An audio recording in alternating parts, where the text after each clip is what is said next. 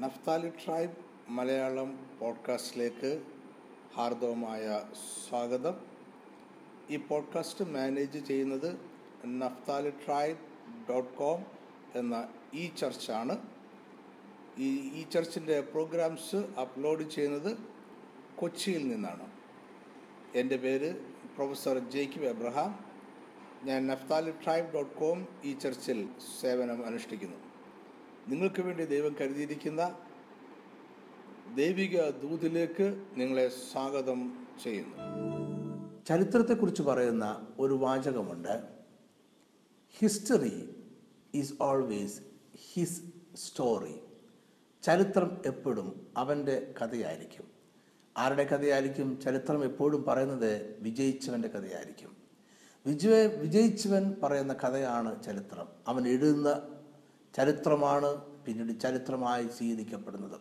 അവൻ എഴുതുന്ന കഥയാണ് പിന്നീട് ചരിത്രമായി സ്വീകരിക്കപ്പെടുന്നത്. വിജയിക്കുന്നവന് ചരിത്രത്തെ എഴുതുവാനും ചരിത്രത്തെ തിരുത്തി എഴുതുവാനുമുള്ള അധികാരമുണ്ട് അവനുള്ള ശക്തിയുണ്ട്.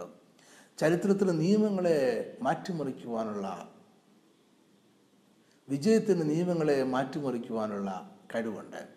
വിജയത്തിന് നിയമങ്ങളെ തിരുത്തി എഴുതുവാനുള്ള കഴിവുണ്ട്. സാമൂഹിക നിയമങ്ങൾക്ക് പുതിയ വ്യാഖ്യാനങ്ങളെ നൽകുവാൻ വിജയത്തിന് കഴിവുണ്ട്. മാത്രമല്ല വിജയത്തിന് ജനങ്ങളെ ആകർഷിക്കുവാനുള്ള കഴിവുണ്ട്. വിജയം മാത്രമേ ജനങ്ങളെ ആകർഷിക്കുന്നുള്ളൂ എന്നതോട് ഓർക്കണം. അതുകൊണ്ടാണ് നമ്മുടെ ദൈവം നമ്മൾ വിജയികളായി ജീവിക്കണം എന്ന് ആഗ്രഹിക്കുന്നത്. നമ്മൾ തോറ്റവരായി പരാജിതവരായി പുഴുവിനെ പോലെ ജീവിക്കണമെന്നല്ല ദൈവം ആഗ്രഹിക്കുന്നത്. പിന്നെയോ നമ്മൾ ഏത് മണ്ഡലങ്ങളിലാണെങ്കിലും അവിടെ നമ്മൾ വിജയിക്കണം വിജയികളായി ജീവിക്കണം എന്നെയാണ് ദൈവം ആഗ്രഹിക്കുന്നത്. ഒരു വാക്യം ഞാൻ വായിച്ചുകൊണ്ട് തുടങ്ങട്ടെ. കൊരിന്തിർക്കെഴുത ലേഖനം കൊരിന്തിർക്കെഴുത രണ്ടാമത്തെ ലേഖനം രണ്ടാം അധ്യായം പതിനാലാമത്തെ വാക്യം.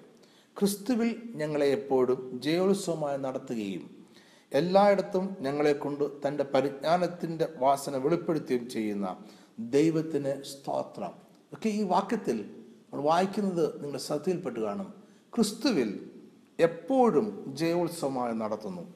കർത്താവ് നമ്മളെ എപ്പോഴും ജയോത്സവമായി നടത്തുന്നു. അത് എല്ലാ സമയത്തും എവിടെയും നമ്മൾ ജയോത്സവമായി നടത്തുന്നു. നമ്മൾ ജയോത്സവമായി നടക്കണമെന്ന് തന്നെയാണ് ദൈവം ആഗ്രഹിക്കുന്നത്. നമ്മുടെ കർത്താവ് ചരിത്രത്തെ മാറ്റി എഴുതിയ ആളാണ്. ചരിത്രത്തെ എഴുതിയ ആളാണ് നമ്മുടെ കർത്താവ്. ചരിത്രത്തെ മാറ്റി എഴുതിയ ആളാണ് നമ്മുടെ കർത്താവ്. ചരിത്രത്തെ മാത്രമല്ല പല സാമൂഹികമായ നിയമങ്ങളെയും നമ്മുടെ കർത്താവ് മാറ്റി എഴുതുകയും പുതിയ വ്യാഖ്യാനങ്ങൾ നൽകുകയും ചെയ്തിട്ടുണ്ട്. ഇതെല്ലാം കർത്താവിന് ചെയ്യാൻ കഴിഞ്ഞത് അവനൊരു വിജയം ആയിരുന്നതുകൊണ്ടാണ് ഇന്നും അവനൊരു വിജയമാണ്. ലോകത്തിലെ ഏറ്റവും അധികം ആളുകളെ ലോകത്തെ തന്നെ ഏറ്റവും അധികമായി ഇൻഫ്ലുവൻസ് ചെയ്തിട്ടുള്ള വ്യക്തി യേശു ക്രിസ്തുവാണ് അന്നും ഇന്നും അങ്ങനെ തന്നെ തുടരുന്നു. യേശു ക്രിസ്തു രാഷ്ട്രീയത്തെയും സാമ്പത്തികത്തെയും സംസ്കാരത്തെയും ചരിത്രത്തെയും എല്ലാം ഇൻഫ്ലുവൻസ് ചെയ്തിട്ടുണ്ട്.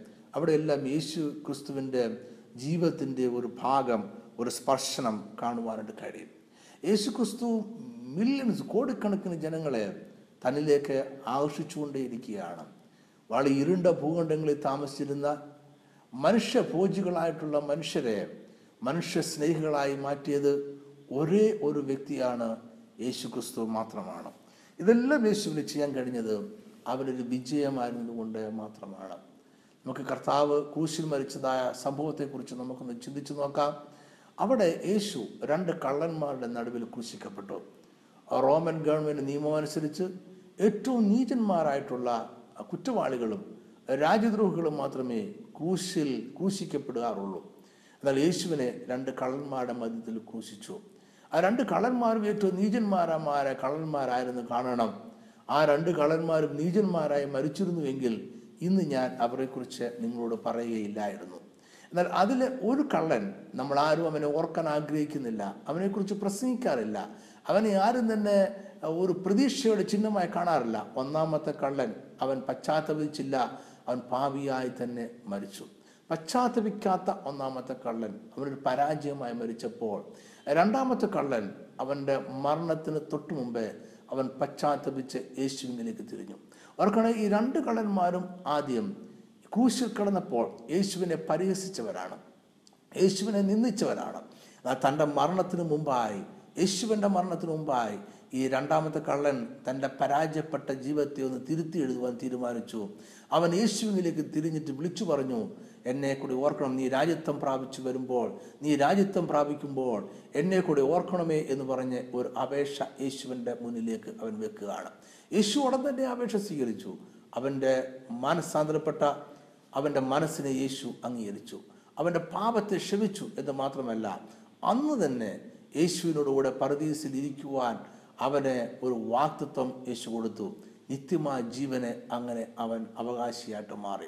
അവനെക്കുറിച്ച് ലോകത്തിലെമ്പാടും പ്രസംഗിക്കുന്നു. അവനെക്കുറിച്ച് എല്ലാ ഭാഷകളിലും പ്രസംഗിക്കുന്നു. അവനെക്കുറിച്ച് എല്ലാ എല്ലാ രാജ്യങ്ങളിലും പ്രസംഗിക്കുന്നു. എന്ന് മാത്രമല്ല അവൻ ഇന്ന് ഒരു പ്രത്യാശയുടെ അടയാളമാണ്. പാപികൾക്ക് രക്ഷ പ്രാപിക്കാൻ കഴിയും. എത്ര നീചനായ പാപിക്കും രക്ഷ പ്രാപിക്കാൻ കഴിയും. യേശുവിങ്കിലേക്ക് തിരിഞ്ഞാൽ നിത്യജീവൻ പ്രാപിക്കാൻ കഴിയും എന്നതിന്റെ ഒരു അടയാളമായ ഒരു സിമ്പലായിട്ട് രണ്ടാമത്തെ പശ്ചാത്തപിച്ച കള്ളൻ ഇന്നും നിലനിൽക്കുന്നു. രണ്ടാമത്തെ പശ്ചാത്തപിച്ച കള്ളൻ പ്രതീക്ഷയുടെ പ്രത്യാശയുടെ ഒരു ഒരു ഒരു അടയാളമാണ്. ജീവിതത്തിന്റെ ഏത് സമയത്തും മരിക്കുന്നതിന് തൊട്ട് മുമ്പുള്ള അവസാന നിമിഷത്തിൽ പോലും യേശുവിലേക്ക് തിരിയുന്ന ഒരാൾക്ക് രക്ഷ പ്രാപിക്കുവാനും നിത്യജീവൻ പ്രാപിക്കുവാനും കഴിയും എന്ന ഒരു വലിയ പ്രത്യാശയാണ് ആ രണ്ടാമത്തെ കള്ളൻ നമുക്കിടെ മുന്നിൽ വെക്കുന്നത്. അപ്പോൾ അവൻ രണ്ടാമത്തെ കള്ളൻ അവന് ഒരു വിക്ടിമായിരുന്നു അവൻ പരാജയപ്പെട്ടവനായിരുന്നു. അവൻ തകർന്നവനായിരുന്നു പരാജിതനായിരുന്നു. എന്നാൽ അവന്റെ ജീവിതത്തിന്റെ ഏറ്റവും അവസാനം അവൻ വിജയിയായിട്ട് മാറി. അവന്റെ പരാജയത്തിൽ നിന്നും വിജയത്തിലേക്ക് നീങ്ങുവാൻ അവൻ തീരുമാനിച്ചു. ആ തീരുമാനത്തിന്റെ ഫലമായിട്ട് എല്ലാ വിജയങ്ങളുടെയും സ്രോതസ്സായിരിക്കുന്ന യേശുവിങ്കിലേക്ക് അവൻ തിരിഞ്ഞു. അവൻ വിജയിയായി മരിച്ചു. അവൻ ഇന്ന് പ്രത്യാശയുടെ അടയാളമായി നിൽക്കുന്നു. നമ്മുടെ യേശുവിന്റെ മരണത്തെക്കുറിച്ച് നമ്മളൊന്ന് ചിന്തിച്ചു നോക്കിയാലോ? യേശു ക്രൂശിൽ മരിച്ചത് ഒരു പരാജിതനായിട്ടല്ല. യേശു ക്രൂശിൽ മരിച്ചത് ഒരു വിജയിയായിട്ടാണ് മരിച്ചത്. യേശുവിന് യഹൂദന്മാർ ഒരു ദുരുപദേശകനായി ഒരു കള്ളപ്രവാചകനായി കണക്കാക്കി അവനെ ശിക്ഷിക്കുവാൻ തീരുമാനിച്ചു കൊല്ലുവാൻ തീരുമാനിച്ചു. റോമൻ ഗവൺമെന്റ് രാജ്യദ്രോഹികൾക്ക് നൽകുന്ന ശിക്ഷ യേശുവിന് കൊടുത്തു അവനെ ക്രൂശിൽ തറച്ചു. യേശു ഒരു കള്ളപ്രവാചകനായും ദുരുപദേശകനായും ഒരു രാജദ്രോഹിയായും മരിച്ചിരുന്നുവെങ്കിലും യേശുവിന്റെ കഥ അവിടെ കൊണ്ട് അവസാനിച്ചിന്. എല്ലാ ജനങ്ങളും യേശുവിനെ കുറിച്ച് മറന്നേനെ. ആ കഥ പിന്നെ ആരും ഓർക്കുകയോ പറയുകയോ ചെയ്യുമായിരുന്നില്ല. എന്നാൽ യേശുവിന്റെ ജീവിതത്തിൽ അങ്ങനെയല്ല സംഭവിച്ചത്. യേശു ശക്തിയോടെ തിരിച്ചു വന്നു. യേശു ശക്തിയോടെ മടങ്ങി വന്നു. അധികാരത്തോടു കൂടി യേശു മടങ്ങി വന്നു. മഹത്വത്തോടു കൂടി യേശു മടങ്ങി വന്നു. എന്ന് മാത്രമല്ല അതുവരെയും നിന്ദയുടെയും ആക്ഷേപത്തിന്റെയും ദുഃഖത്തിന്റെയും ക്രൂരതയുടെയും അടയാളമായിരുന്ന ക്രൂശിനെ അവൻ പ്രത്യാശയുടെ അടയാളമാക്കി സൗഖ്യത്തിന്റെ അടയാളമാക്കി വിജയത്തിന്റെ അടയാളമാക്കി അവൻ മാറ്റി. ഇതിനെക്കുറിച്ചാണ് അപ്പോസ്ന പൗലോസ് കൊലോസിർക്ക് എഴുതിയ ലേഖനം രണ്ടാമധ്യായം പതിനഞ്ചാമത്തെ വാക്യത്തിൽ പറയുന്നത് വാഴ്ചകളെയും അധികാരങ്ങളെയും ആയുധവർഗം വെപ്പിച്ച് ക്രൂശിൽ അവരുടെ മേൽ ജയോത്സവം കൊണ്ടാടി അവരെ പരസ്യമായ കാഴ്ചയാക്കി. യേശു ക്രൂശിൽ ജയോത്സവം കൊണ്ടാടി. ആരുടെ മേലാണ്? വാഴ്ചകളുടെയും അധികാരങ്ങളുടെയും മേൽ. അന്ധകാര ശക്തികളുടെ വാഴ്ചകളുടെ മേൽ അന്ധകാര ശക്തികളുടെ അധികാരത്തിന്റെ മേൽ യേശു ജയോത്സവം കൊണ്ടാടി. യേശുവിന്റെ ജയജീവിതം വളരെ പ്രത്യേകതയുള്ളൊരു ജയജീവിതമാണ്. പ്രത്യേകത എന്താണെന്ന് ചോദിച്ചാൽ യേശു ഒരു പരാജിതനായി തുടങ്ങി പിന്നീട് വിജയിയായി മാറുകയല്ല ഉണ്ടായത്. മറിച്ച് യേശു തന്റെ ശുശ്രൂഷ ആരംഭിക്കുന്ന തന്നെ ഒരു വിജയി ആയാണ്. തന്നെ ഒരു വിജയിയായി ആരംഭിച്ച് ഒരു വിജയിയായി കുറച്ചുകൂടെ വിശാലമായ വിജയത്തിലേക്ക് എത്തിച്ചേരുകയാണ് യേശു ചെയ്തത്.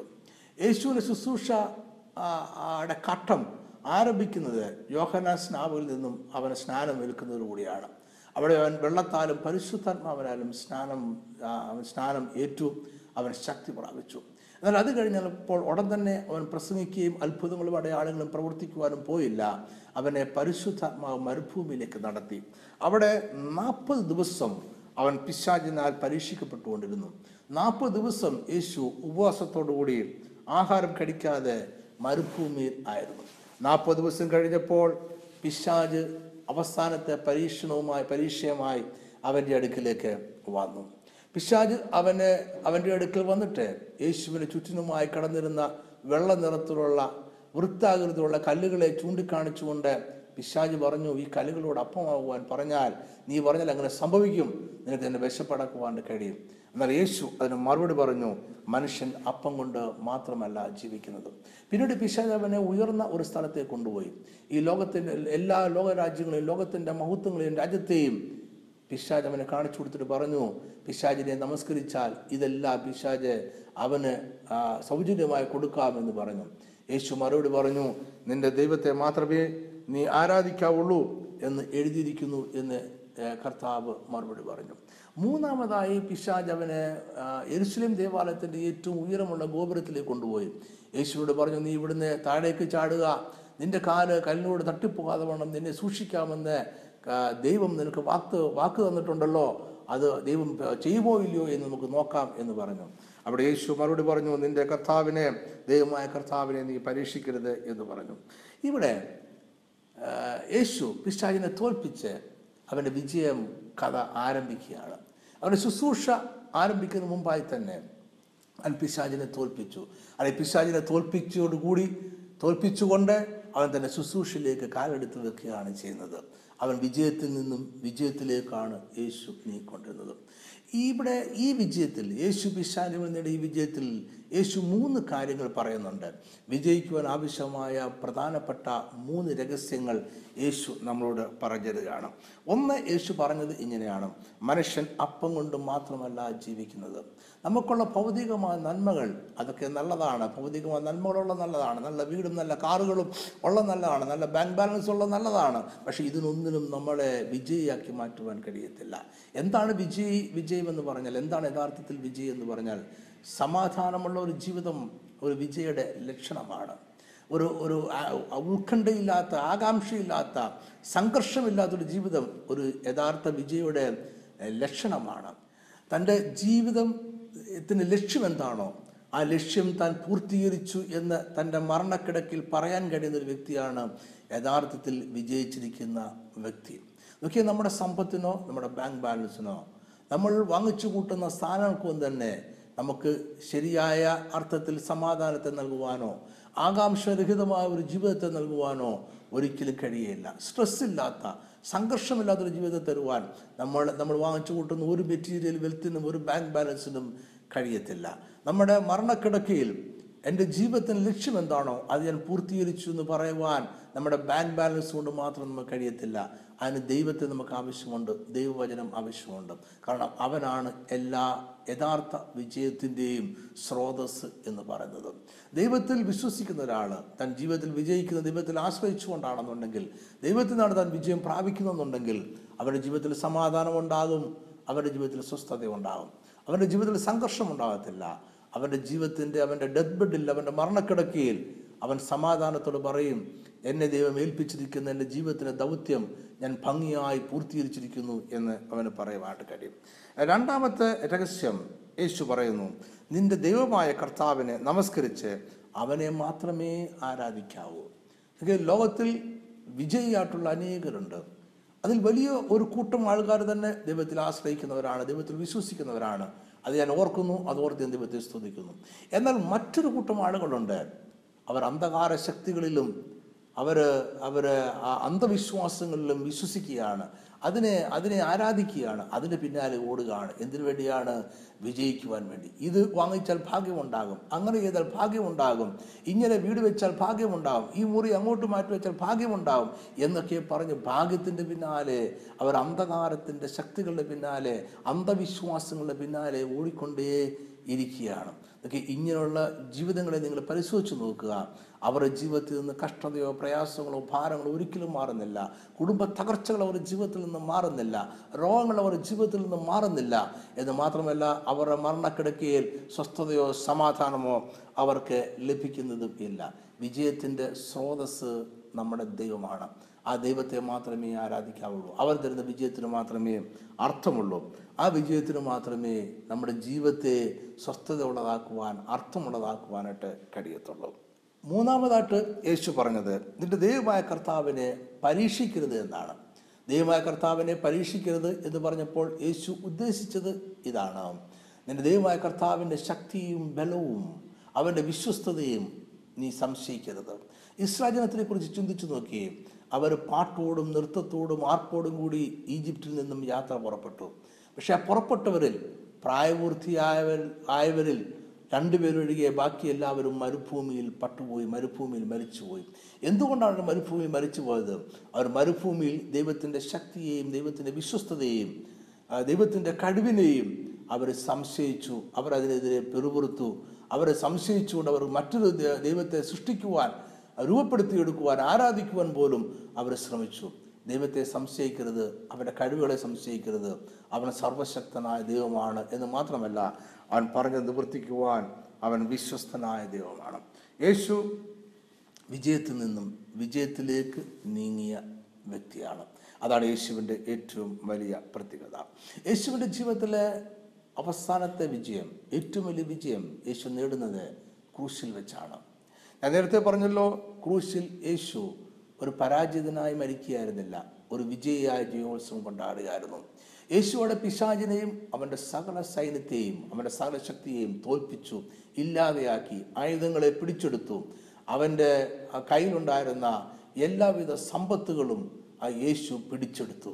പിശാചിനെ ഒന്നുമില്ലാതെയാക്കി അവന്റെ സാമ്രാജ്യത്തെ എന്നേക്കുമായി തകർത്തു. ആയുധങ്ങളില്ലാത്ത സാമ്രാജ്യമാക്കി മാറ്റി ശക്തിയില്ലാത്ത സാമ്രാജ്യമാക്കി മാറ്റി സമ്പത്തില്ലാത്ത സാമ്രാജ്യമാക്കി പിശാജിനെ മാറ്റി. ഇവിടെ യേശു പിശാജിന്റെ മേൽ ശക്തമായ ഒരു വിജയം നേടുകയായിരുന്നു. അതിനെക്കുറിച്ചാണ് നേരത്തെ വായിച്ച വാക്യം പറയുന്നത്. കൊലോസർക്ക് രണ്ടാമധ്യായം പതിനഞ്ചാമത്തെ വാക്യം. വാഴ്ചകളെയും അധികാരങ്ങളെയും ആയുധവർഗം വെപ്പിച്ച് ക്രൂശിൽ അവരുടെ മേൽ കൊണ്ടാടി അവരെ പരസ്യമായ കാഴ്ചയാക്കി. വാഴ്ചകളെയും അധികാരങ്ങളെയും പിശാജ് നിയമിച്ചിരിക്കുന്ന വാഴ്ചകളെയും അധികാരങ്ങളെയും പിശാജ് നിയമിച്ചിരിക്കുന്ന പ്രാദേശികമായിട്ടുള്ള വാഴ്ചകളെയും അധികാരങ്ങളെയും പിശാജിനെ തന്നെയും പിശാജിന്റെ സാമ്പ്രായത്തിനെയും യേശു തകർത്ത് കളഞ്ഞു. യേശു തന്നെ തന്റെ ശുശ്രൂഷ കാലഘട്ടത്തിൽ താൻ എന്തിനാണ് ഭൂമിയിൽ വന്നത്? താൻ ഭൂമിയിൽ വന്നതിന് ഉദ്ദേശം എന്താണ്? താൻ എന്താണ് ചെയ്യാൻ പോകുന്നത്? എന്ന് യേശു പറഞ്ഞിട്ടുണ്ട്. ആ വാചകം നമുക്കിന്ന് വായിക്കാം. ലൂക്കോസിന്റെ സുവിശേഷം പതിനൊന്നാം അധ്യായം ഇരുപത്തി ഒന്ന് ഇരുപത്തി രണ്ട് വാക്യങ്ങൾ. ബലവാൻ ആയുധം ധരിച്ച് തന്റെ അരമന കാക്കുമ്പോൾ അവന്റെ വസ്തുവക ഉറപ്പോടെ ഇരിക്കുന്നു.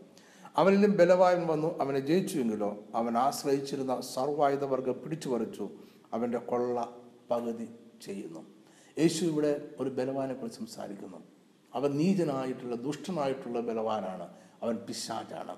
അവൻ സകല മനുഷ്യരെയും അവന്റെ കയ്യിലുള്ള ആയുധങ്ങൾ കൊണ്ട് ഭയപ്പെടുത്തി ഭീഷണിപ്പെടുത്തി അവന്റെ അടിമയാക്കി വെച്ചു. അന്ധകാലത്തിനും അന്ധവിശ്വാസങ്ങൾക്കും അടിമയായി പിശാജ് മനുഷ്യരെ സൂക്ഷിച്ചു. രോഗം മരണം സാമ്പത്തിക തകർച്ച കുടുംബ തകർച്ച എന്നിങ്ങനെയുള്ള പിശാജിന്റെ കയ്യിലുള്ള ആയുധങ്ങളാൽ ജനത്തിനെ ഭയപ്പെടുത്തി ഭീഷണിപ്പെടുത്തി അവന്റെ അടിമയായ ജനങ്ങളെ സൂക്ഷിച്ചു. ജനങ്ങളുടെ അനുഗ്രഹം മുഴുവൻ ജനങ്ങളുടെ സൗഖ്യം ജനങ്ങളുടെ വിടുതൽ ജനങ്ങളുടെ സാമ്പത്തികമായ അനുഗ്രഹങ്ങൾ സമാധാനം സ്വസ്ഥത ഇതെല്ലാം പിശാജ് എടുത്തുകൊണ്ടുപോയി അവന്റെ ട്രഷറിയിൽ അവനെ പൂട്ടിവെച്ചു. കുറേ നാൾ കഴിഞ്ഞപ്പോൾ പിശാജിനേക്കാൾ വലിയ ഒരാൾ വന്നു. പിശാജിനേക്കാൾ ശക്തനായ ഒരാൾ വന്നു. അതാണ് നമ്മുടെ കർത്താവായ യേശു ക്രിസ്തു ഒരു സ്ട്രോങ്ങർ മാൻ വന്നു. യേശു ക്രിസ്തു കുറച്ചുകൂടെ ശക്തനായി വന്നു. അവൻ പിശാചിനെ തോൽപ്പിച്ചു. എല്ലാ ആയുധങ്ങളെയും പിടിച്ചെടുത്തു. പിശാചിന് കയ്യിൽ ഇത്തരം ആയുധങ്ങളൊന്നും ഇപ്പോൾ ശേഷിക്കുന്നില്ല.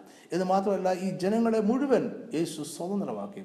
യേശു സ്വാതന്ത്ര്യം പ്രഖ്യാപിച്ച് പറഞ്ഞു പിശാചിന്റെ സാമ്രാജ്യത്തെ ഞാൻ തകർത്തിരിക്കുന്നു. ഇനി പിശാചിന്റെ സാമ്രാജ്യം നിങ്ങളെ ഒന്നും ചെയ്യുകയില്ല നിങ്ങളെ അവനെ തകർക്കുകയില്ല നിങ്ങളെ അവൻ ആക്രമിക്കുകയില്ല നിങ്ങളെ പീഡിപ്പിക്കുകയില്ല നിങ്ങൾക്ക് സ്വാതന്ത്ര്യത്തോടെ പോകാം എന്ന് യേശു ഡിക്ലെയർ ചെയ്തു. യേശു ഡിക്ലെയർ ചെയ്ത ഈ സ്വാതന്ത്ര്യം കേട്ട് അത് ഏറ്റെടുത്തവരൊക്കെയും പിശാചിന്റെ സാമ്രാജ്യത്തിൽ നിന്നും ഓടി രക്ഷപ്പെട്ടു. ഇന്നും അവർ അനേകർ ഓടിയും രക്ഷപ്പെട്ടുകൊണ്ടിരിക്കുന്നു. ഇത് മാത്രമല്ല യേശു ചെയ്തത്. പിശാജ് എടുത്തുകൊണ്ട് പോയ അവരുടെ ട്രഷറിൽ പൂട്ടിവെച്ചിരുന്ന മനുഷ്യന്റെ എല്ലാ അനുഗ്രഹങ്ങളും എല്ലാ ഭൗതികവും ആത്മീയവുമായിട്ടുള്ള അനുഗ്രഹങ്ങളും എല്ലാ ശാരീരികമായ അനുഗ്രഹങ്ങളും യേശു അവിടെ നിന്നും എടുത്തുകൊണ്ട് പോന്നു അത് തന്നിൽ വിശ്വസിക്കുന്ന സകലർക്കും തന്നോട് ചോദിക്കുന്ന സകലർക്കും അവൻ സൗജന്യമായി വിതരണം ചെയ്തുകൊണ്ടേ ഇരിക്കുന്നു ക്രിസ്തീയ ജീവിതം എന്തുകൊണ്ട് ഒരു വിജയ ജീവിതമായിരിക്കണം എന്ന നമ്മുടെ സന്ദേശത്തിന്റെ ഒന്നാമത്തെ ഭാഗമാണ് ഇവിടെ. ഞാൻ നിങ്ങളോട് പറയട്ടെ നമ്മുടെ കർത്താവ് നമ്മളൊരു വിജയ ജീവിതം നയിക്കുവാൻ ആഗ്രഹിക്കുന്നു. കാരണം ഒരു വിജയ ജീവിതത്തിന് മാത്രമേ അനേകരെ ക്രിസ്തുവിങ്കിലേക്ക് ആകർഷിക്കുവാൻ കഴിയൂ. മറ്റുള്ളവർ നമ്മളോട് നമ്മുടെ വിജയത്തിന്റെ രഹസ്യം ചോദിക്കുമ്പോൾ നമുക്ക് പറയാൻ കഴിയണം എന്റെ വിജയത്തിന്റെ സ്രോതസ്സുണ്ട്. എന്റെ നാഥനായിരിക്കുന്ന എന്റെ കർത്താവായിരിക്കുന്ന യേശു ക്രിസ്തു അവനാണ് എന്റെ വിജയത്തിന്റെ സ്രോതസ് അവനാണ് എന്റെ റോൾ മോഡൽ അവനാണ് എന്റെ മെന്റർ അവൻ കാരണമാണ് ഞാൻ വിജയങ്ങളെല്ലാം നേടുന്നതും. അനേകരെ നമുക്ക് വിജയത്തിലൂടെ ക്രിസ്തുവിലേക്ക് നേടുവാൻ കഴിയും എന്തുകൊണ്ട് നമ്മൾ ക്രിസ്ത്യ ക്രി- ഒരു ക്രിസ്തീയമായ വിജയ ജീവിതം നയിക്കണം? എന്തുകൊണ്ട് നമുക്കൊരു വിജയ ജീവിതം ഉണ്ടാകണം എന്നുള്ള സന്ദേശമാണ് നിങ്ങൾ കേട്ടുകൊണ്ടിരുന്നത്. അതിന്റെ ഒന്നാമത്തെ ഭാഗമാണ് ഇവിടെ അവസാനിക്കുന്നത്. രണ്ടാമത്തെ ഭാഗം അടുത്ത ഞായറാഴ്ച രാവിലെ അഞ്ചു മണിക്ക് ഇതേ സൈറ്റിൽ നഫ്താലി ട്രൈബ് ഡോട്ട് കോം അവിടെ നിങ്ങൾക്ക് ലഭിക്കുന്നതാണ്. ഞായറാഴ്ച രാവിലെ അഞ്ചു മണിക്ക് നിങ്ങൾക്ക് എത്തിച്ചേരാൻ കഴിയില്ലെങ്കിൽ നിങ്ങൾ ഭാരപ്പെടേണ്ട വിഷമിക്കേണ്ട. ഈ സന്ദേശം ഒരാഴ്ച മുഴുവൻ നമ്മുടെ സൈറ്റിലുണ്ടാകും.